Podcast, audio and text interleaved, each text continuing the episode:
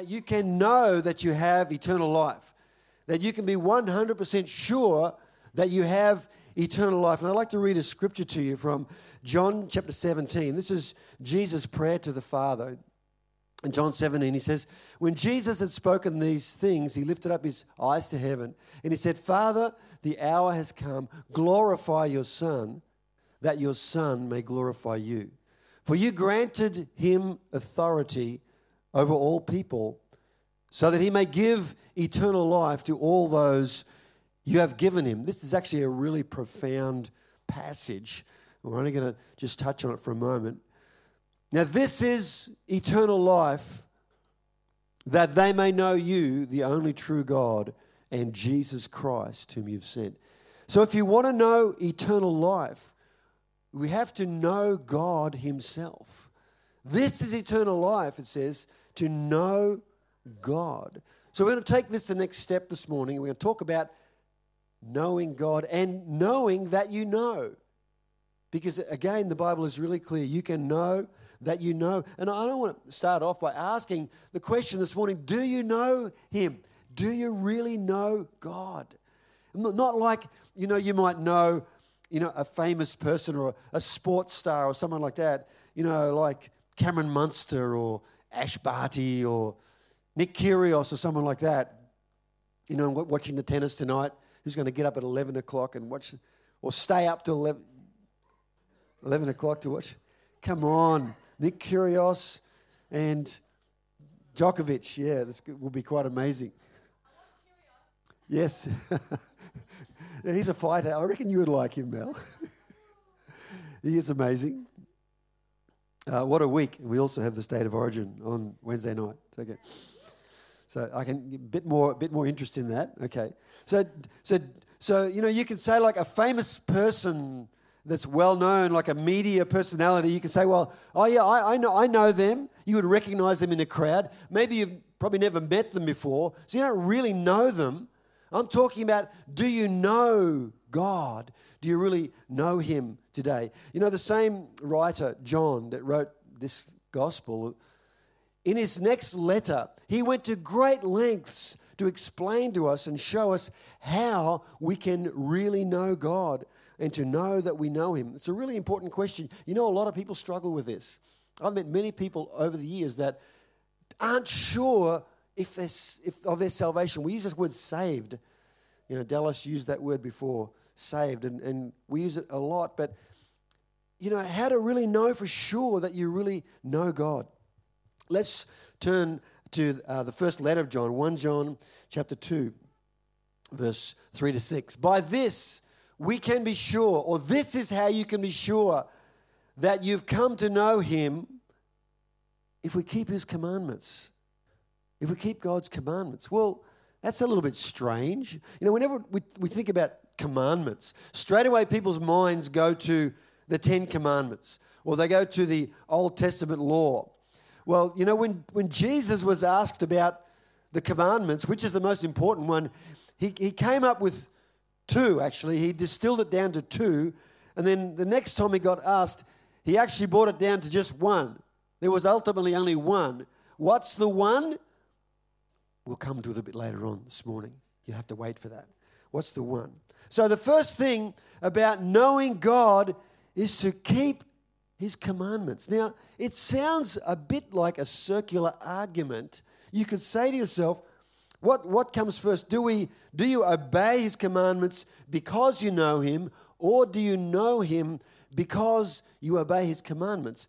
Actually, I think both of those things are true. But what we're looking for today is an indicator or some metric um, to know that we actually do I really know God? That's what we're looking for today. Let me, let's talk about this for a moment. How does it really work?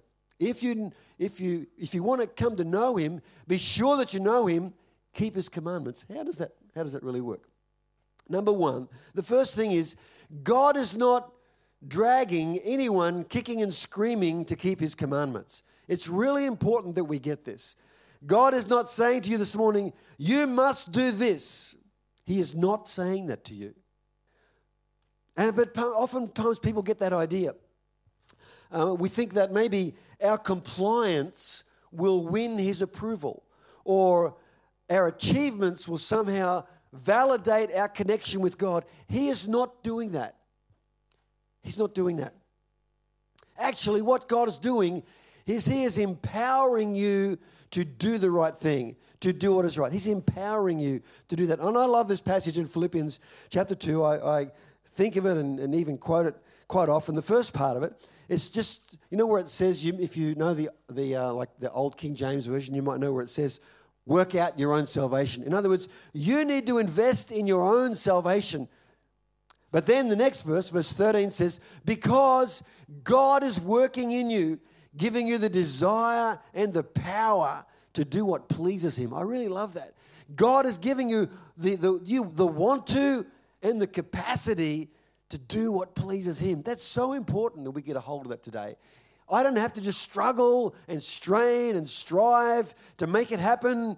God is giving me the power to do what pleases Him. There's like a partnership there. You know, you, you're working with God. See, that's, that's the first indicator. If you, if you find yourself doing the right thing and keeping His commandments, that's a great indicator that something's happening on the inside, that God is working. It's like you're doing the right thing because the Holy Spirit is at work within you. And that's really good. And what that says to me is that that's the reason why we need to be praying, why we need to be in the Word, Well, we need to be tuning in to God so that the Holy Spirit can be at work amongst us in our hearts. So important. Friends, obeying God is never a drag when your heart is in the right place. It's just not. It's not. I was thinking, I was actually doing some reading this week about mountain climbing. You know, Mount Everest, in the wintertime, Mount Everest can drop to minus 60 degrees centigrade, and there's a gale force winds blowing, like 150 kilometre hour winds. No one would ever survive on Mount Everest in the winter. People don't realize, they think about uh, people climbing Mount Everest. You know, there's like a two week window to climb Mount Everest in the whole year. Actually, I hope I'm saying the right thing, Sharice. You'll be able to probably correct me on this. But but tell me afterwards if I'm saying the wrong thing. But um, there's a two, and it takes four weeks to climb from the base camp to the summit. Oh, sorry, 40 days, they say, from there to there. Because you can only walk a little bit. It's so, so far up. The air is so thin that close to the summit, they call it the death zone. In fact, not just Everest, but all, well, a lot of high mountains, where you, you become so starved for oxygen that the risk of heart attack and stroke is increased, and your judgment quickly becomes impaired, and your body is actually breaking down and, and actually dying in, in that rarefied atmosphere. You know, every year, hundreds of people make it to the top of Mount Everest. Um, and also, every year, some people die trying to get there. And what happens is that climbers when you're climbing Mount Everest, you are, you are tied together with a rope. They're, they're tied together with a rope. And, and um, it's not a great time to be saying, oh, I think I'll just do it my way today. You know, you, you, you don't say, oh, look, I think these people are so slow. I'm just, I'm just gonna, I'm just gonna strike. I'm just gonna go. I'm, I'm gonna go. I'm gonna get there. Like, 40 days, forget it. I'm just gonna get. There. I'm gonna get up there. You know, I think I'll just do it my way. It's not the right time to do that. That's a, that would be a mistake. You would most likely end up as a statistic if you did that. So, what I'm trying to say here, friends, is that keeping God's commandments, some people think it's a constraint. Why do I have to do this stuff? Why do I have to do this? What God wants? You know, it's your lifeline. You know, it's not a pain, it's not a drag keeping God's commandments when your heart is in the right place. It's just not. Second thing about keeping God's commandments if I'm ever going to keep or obey His commandments, I've got to start to love them. I've got to start to love His word in His commandments. You know that word to keep?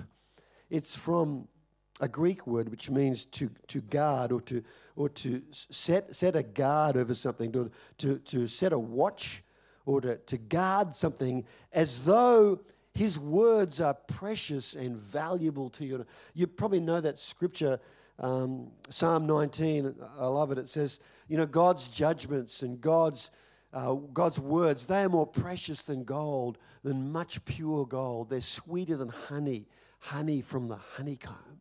You know, does this, does word, that's why I said about this. You know, does, does God's word, is that, what, is that like that for you?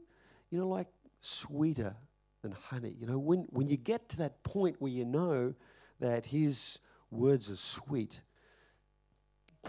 then you know that you're starting to appreciate and love and love His words. So I think the writer in 1 John is giving us a choice. He's saying you can either love God's word and God's ways, or you can love the world's ways. And then he goes on, he clarifies that a little bit.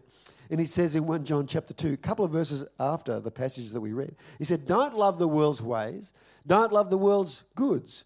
Love of the world squeezes out love for the Father. Practically everything that goes on in the world, wanting your own way, wanting everything for yourself. I know this doesn't apply to anyone here. Wanting to appear important has nothing to do with the Father. It just squeezes, it just isolates you from Him.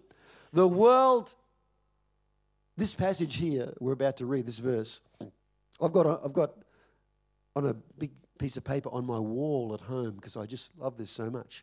The world and all its wanting, wanting, wanting is on the way out.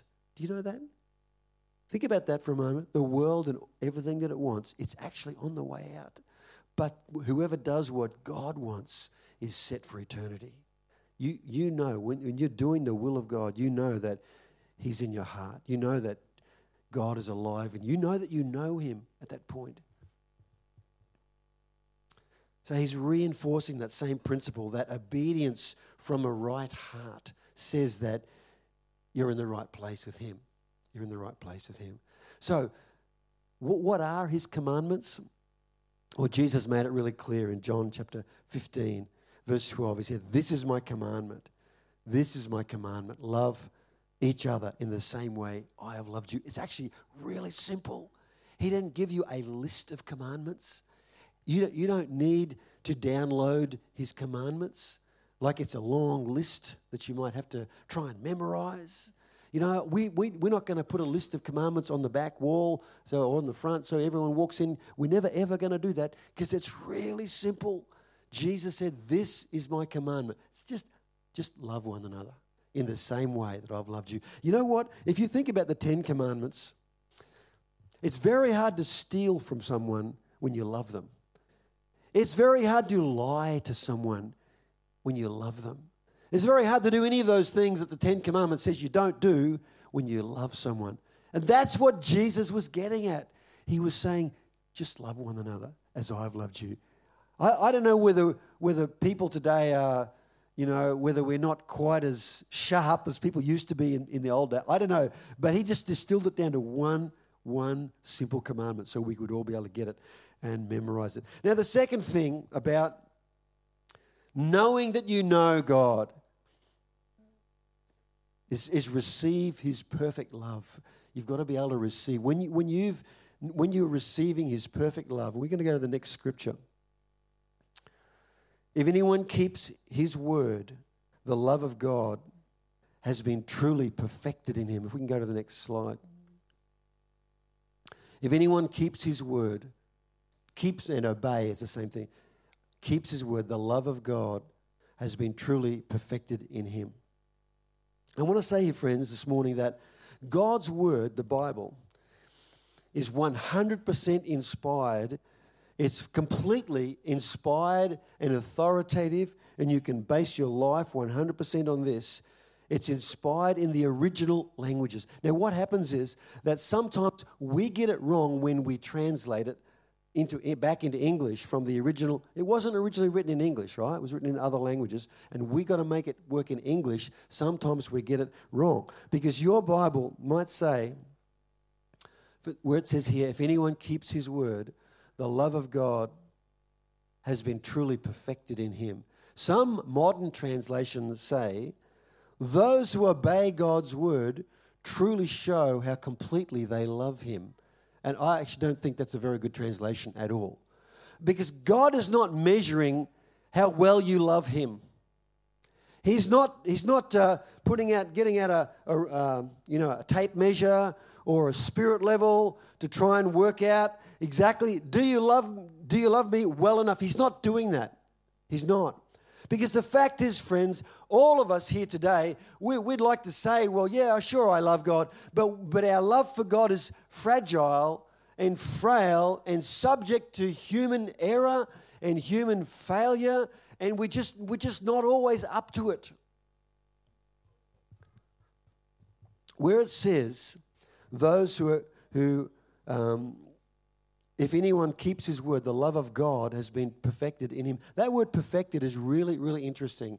It's um, a word in the, in the Greek language which means um, uh, a, a, race or a course or uh, to, reach the, to reach the end stage of something. A good example is like the Tour de France, which is on like right now. Okay, so there's multiple stages and you know you get to the end. When you get to the end if you're winning at the end you've won. But there's many many stages. Another example in fact our word telescope is um, uh, very comes from the same root word as this greek word.